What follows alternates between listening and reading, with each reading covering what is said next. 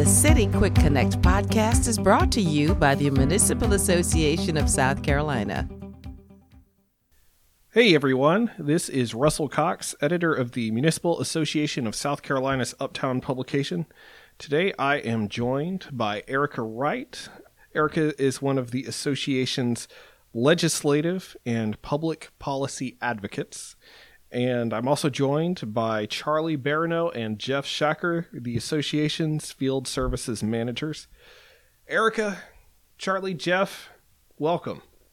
Thank you, Hey, Russell. Russell. Hey, Russell, good to be here. Glad to have you. Glad to have you. We are here to talk about something that I believe all of you are discussing every single day these days, which is the American Rescue Plan. This is the 1.9 trillion, that's trillion with a T, Yes. dollar emergency relief fund passed by Congress back in March, which provides um, $65.1 billion to municipal governments around the nation so that they can respond to they can use those funds to respond to the pandemic, offset revenue losses, bolster economic recovery, and uh, give premium pay for essential workers. That's right. Um, I'm going to start with Erica. Erica has had the ongoing job of learning everything there is to know about the ARP. Uh, in fact, recently, Erica, you were quite excited to show me your ARP binder. Is that the ARP binder? This is it. Growing by the week. she which she has filled up in an effort to keep all of this information straight. Erica, what are we talking about when we talk about the ARP? There's so much to talk about. I think you did a great job in giving us some background information about the, the rescue plan um, signed into law by President Biden on March 11th. Um, we're zeroing in here at the Municipal Association on that coronavirus local fiscal recovery fund.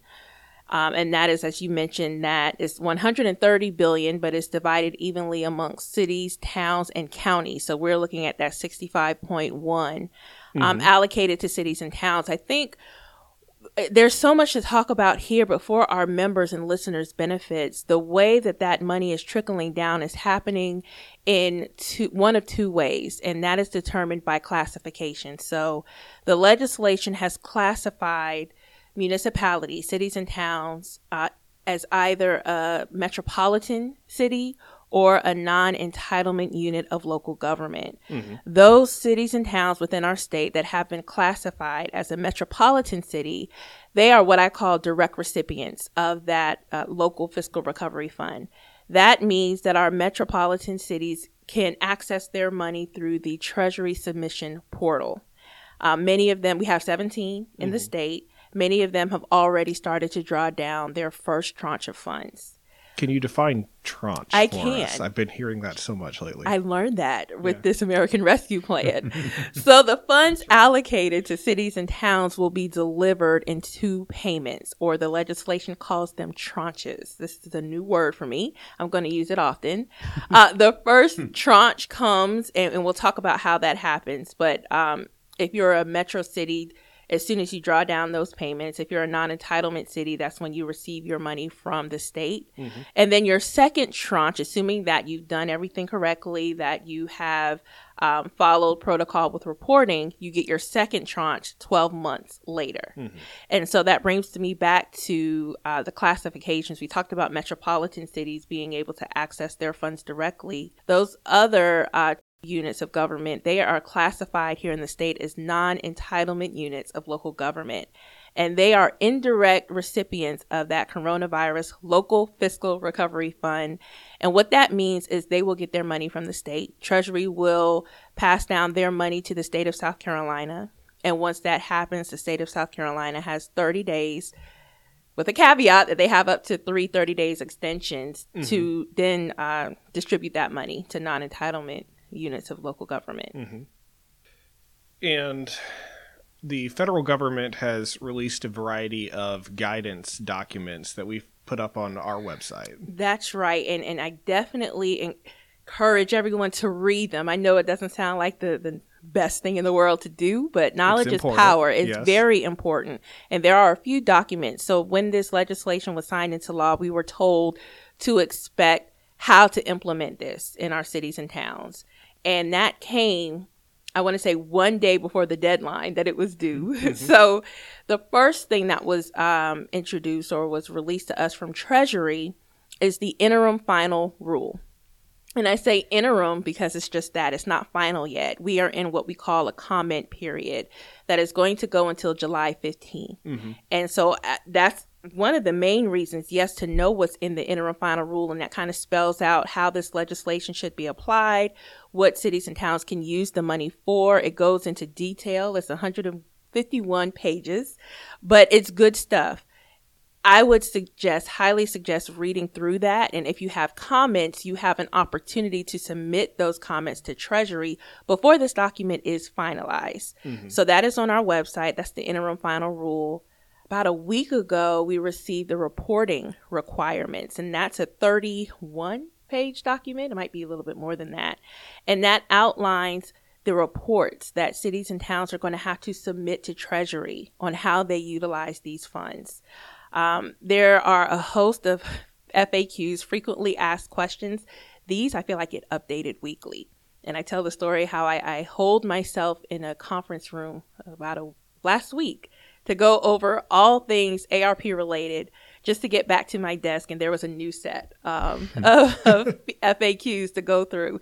The so binder is growing all the it's time. It's growing. It's growing. This started off as like a one inch binder. I think we're up to two.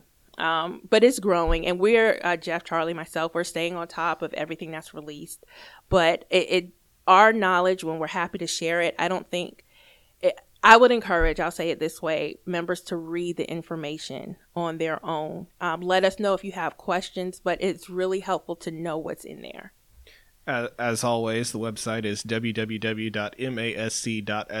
Uh, the American Rescue Plan stuff. You could search for ARP or American Rescue Plan, but it's it's right on on the front. It, it is accessible from the front page as well. So, Erica, when you talk about the 254 uh, non-entitlement Yes. cities and towns. So uh, the big question, of course, is when does the money come through? And it sounds from what you said about that, the the short answer is we are not quite certain because of the variables. Correct. So the legislation calls for non entitlement units of government to receive their money from the state. So, in order for that to happen, the state of South Carolina, so there's two pots of money under this coronavirus state and local fiscal recovery fund. There's the mm-hmm. local fiscal recovery fund and there's the state fiscal recovery fund. The state of South Carolina has to go into the Treasury submission portal and pull down South Carolina's 2.5 billion. When the state does that, and this will be the Department of Administration tasked to do that, mm-hmm. when the state does that, Treasury will automatically send the 435 million that's going to the 254 cities and towns. So we can't get that money until the state pulls down its money. It's, it's intertwined by law. And so where we are now, the state has not yet done that. The Department of Administration has not made that request yet and is waiting on the green light from the General Assembly. Um, many know by uh, the General Assembly adjourned with a sine die resolution that has them coming back to Columbia to discuss the American Rescue Plan in September. Mm-hmm. We are working with members of the General Assembly, with the governor's office to speed up the timeline or at least get that green light over to the Department of Administration before September mm-hmm. so that our cities and towns can get their funds. So we're working, we have our members contacting their members of the legislature to see if we can get that timeline moved up. But our members can rest assured that that's something that's on our, our minds and task list every day is getting that timeline moved up from September if we can. Okay. To to turn now to um, Jeff and Charlie, who are fielding questions from all all the cities and towns every week. Could you guys talk to us about what cities and towns should possibly be thinking about right now with this funding that is coming? And Jeff, I could start with you. Yeah, sure, Russell. Um, well, you know, the advice that I've been giving cities to to consider is, um, you know, in terms of preparation, and we've got some of this guidance, like you mentioned, on our on our website. Mm-hmm. You know, so definitely take a look at the ARPA coronavirus uh, stimulus landing page that we've got on the site. Um, but I've, I've suggested to them that they be prepared to open a bank account to receive the money uh, so that they can basically firewall it from you know their other financial resources. Mm-hmm. That they understand that uh, when they are in a position where they can request the money and they receive it, that council will make the decisions related to uh, how it's used. Mm-hmm. Of course, you know the decisions they make need to be um, you know congruent and in line with the guidance that's been issued by the Treasury Department, uh, like Erica mentioned. Uh, so you got to work within that framework, but ultimately council will determine how it's spent. So what needs to happen is it needs to be budgeted. Um, and you know, one way to consider handling that would be if you if you've got the separate bank account for the money, so you firewalled it, that you would establish a special revenue fund. Mm-hmm. So it would have its own budget that council would adopt with an ordinance. Um, they make sure you know that they've got their DUNS number and their SAMS registration. Um, okay, then, okay, what are those terms? I, I, I, I, saw those in some of the emails, but yeah, in, in SAM's what it's a system of award management. Award management. Yes. I, the A was I was struggling with the A. Just anytime you're doing business with the federal government or you're a recipient of, of federal funds or some form of financial assistance, you mm-hmm. have to be registered, and uh, it's an annual registration. So even if you've done it one time, and uh, haven't touched it in a while, you're going to have to renew. Uh, so you need to be prepared for that. Mm-hmm. And the the Duns number, the uh, Dun and Bradstreet number, um, is also associated with with federal funding. Uh, and Erica could probably speak better to that than than me. Uh, but those are some steps, you know, preliminary steps that you can mm-hmm. take. And then I think begin, you know, reviewing the um, the interim final rule, like Erica mentioned, and then even more so the frequently asked questions that have been released periodically. It's just sort of like a constantly evolving landscape. Mm-hmm. And thankfully, the evolution is towards more detailed information about how you can use the money, mm-hmm. and that'll help inform council and management on how it can be used. Um, and I think understanding, I, I know, you know, we're talking about what like you know, a lot of the entitlement uh, cities or the metropolitan cities have already received their first tranche or their first installment of money. We've got 254 other cities.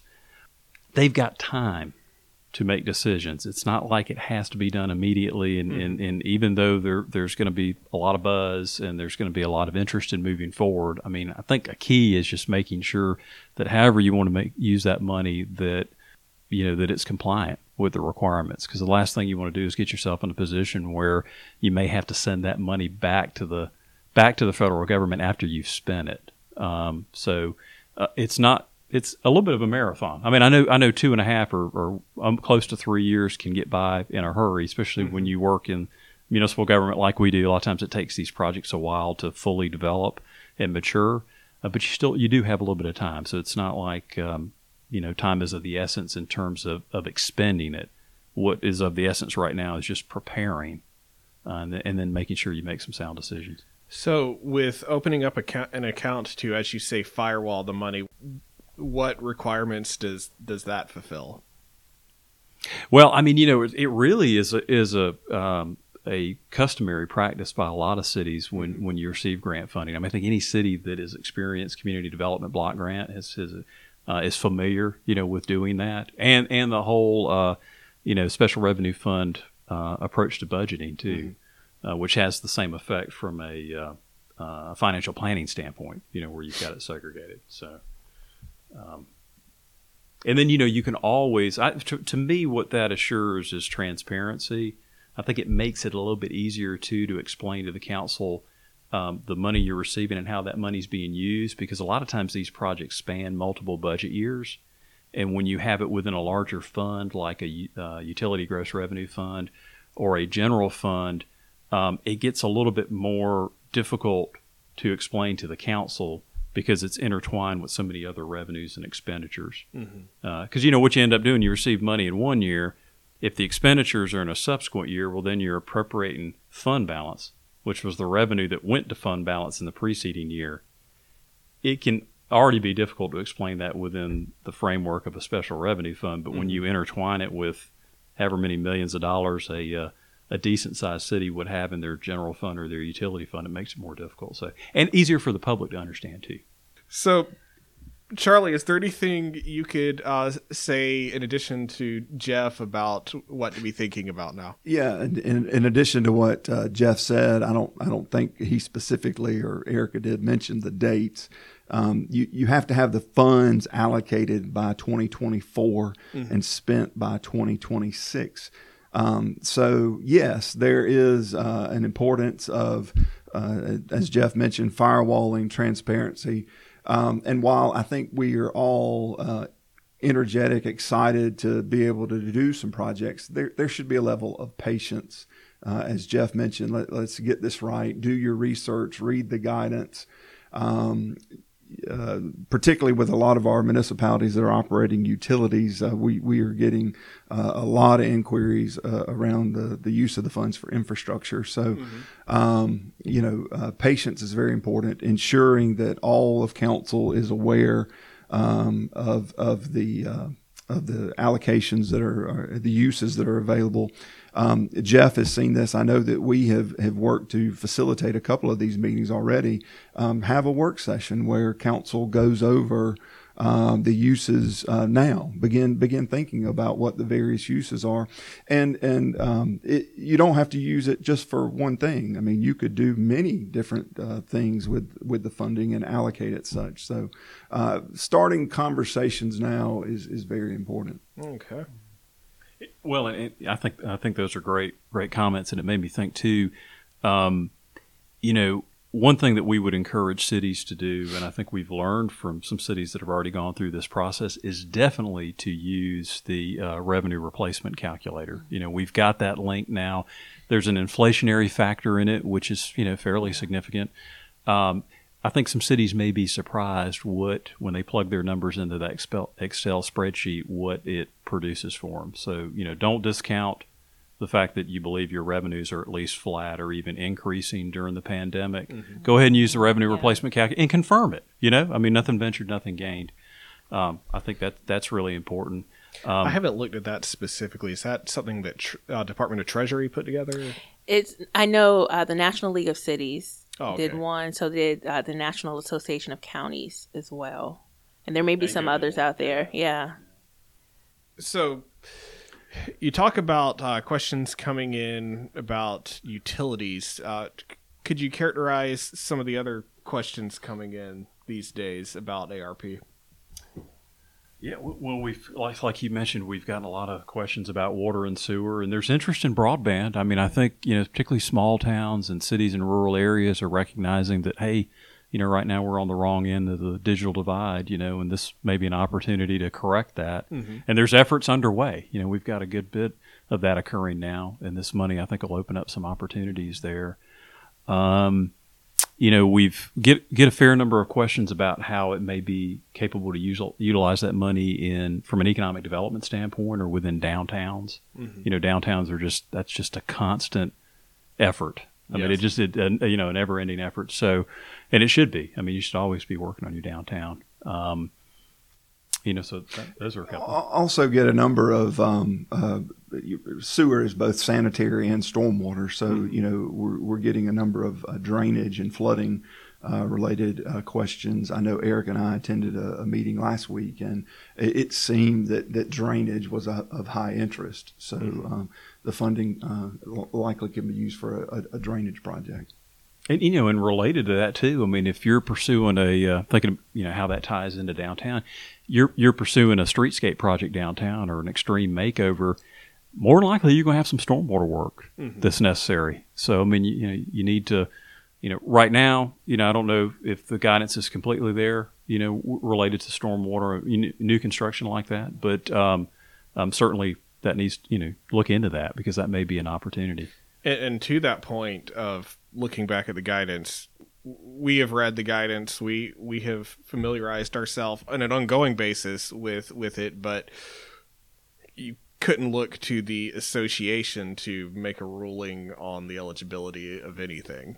Yeah, we, we are getting a lot of those calls that um, that inquire is point blank is this eligible, and and the association cannot determine uh, eligibility. Uh, it's going to be up to the municipality to, to read the guidance, um, possibly reach out to Treasury and, and Yes. seek um, seek seek assistance from Treasury. Yeah, I, and I know that sounds weird. You know, it, I'm really emailing an entity like Treasury, but it's work. We had a member who had a specific question about uh, what he wanted to use the funds for, and we have that link at the top of our resource page, uh, our ARP website webpage. Uh, contact Treasury, and he immediately got a number that said, you know, this is where you are in the queue, and I think it was the day after that he received his answer and the FAQs were updated to reflect that answer. So now Oh, very for nice. reporting purposes, you have a response from Treasury that you can hold on to that says they said that I can utilize this, and it, he wanted to use his funding to support uh, public safety in his town, and Treasury pointed him chapter and verse. Yes, that is an allowable use, and so I've had to reach out to Treasury with that same email address, and I was able to get a response in about two days. That's the going time. Mm-hmm. So I would encourage. It doesn't hurt to reach out to Treasury if you have a specific question. I think they would be more helpful with specifics than I know I would be. We would be at the municipal association. At the end of the day, their word over ours any day, and so hold on to that. Whatever response you get from Treasury, and go by that. Okay.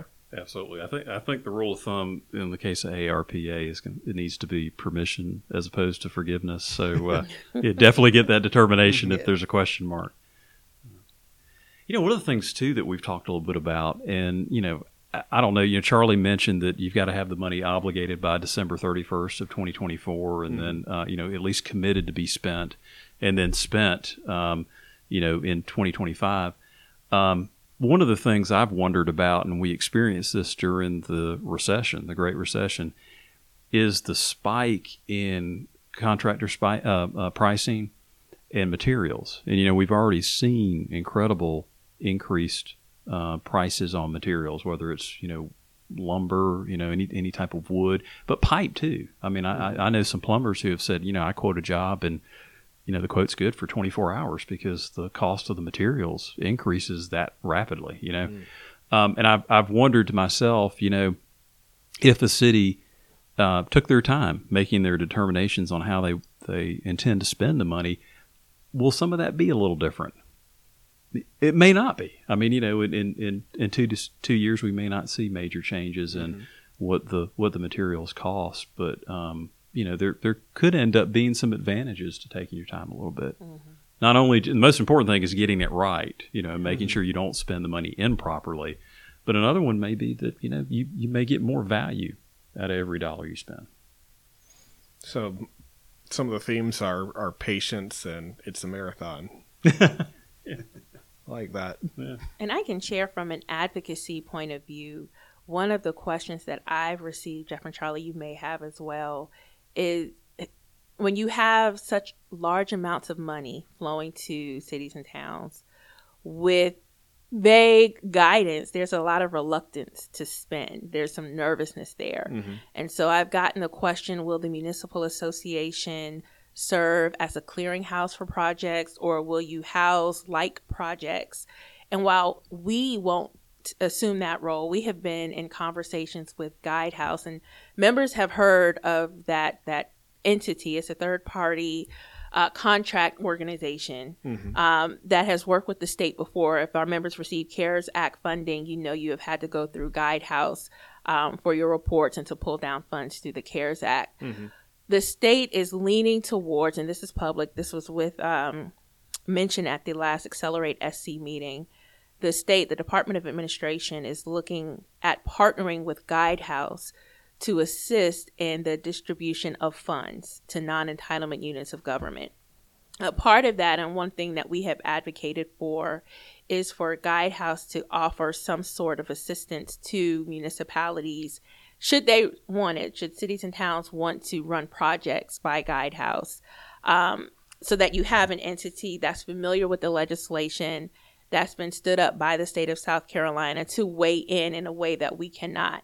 Um, at the last Accelerate SC meeting, it, it looked as though that uh, task force will make that recommendation to the governor that in partnering with Guidehouse, that there's some sort of service provided to cities and towns to assist with that spending. And so we're mm-hmm. tracking that. And should that happen, we'll of course communicate that to members so that you do have an entity that you can run projects by.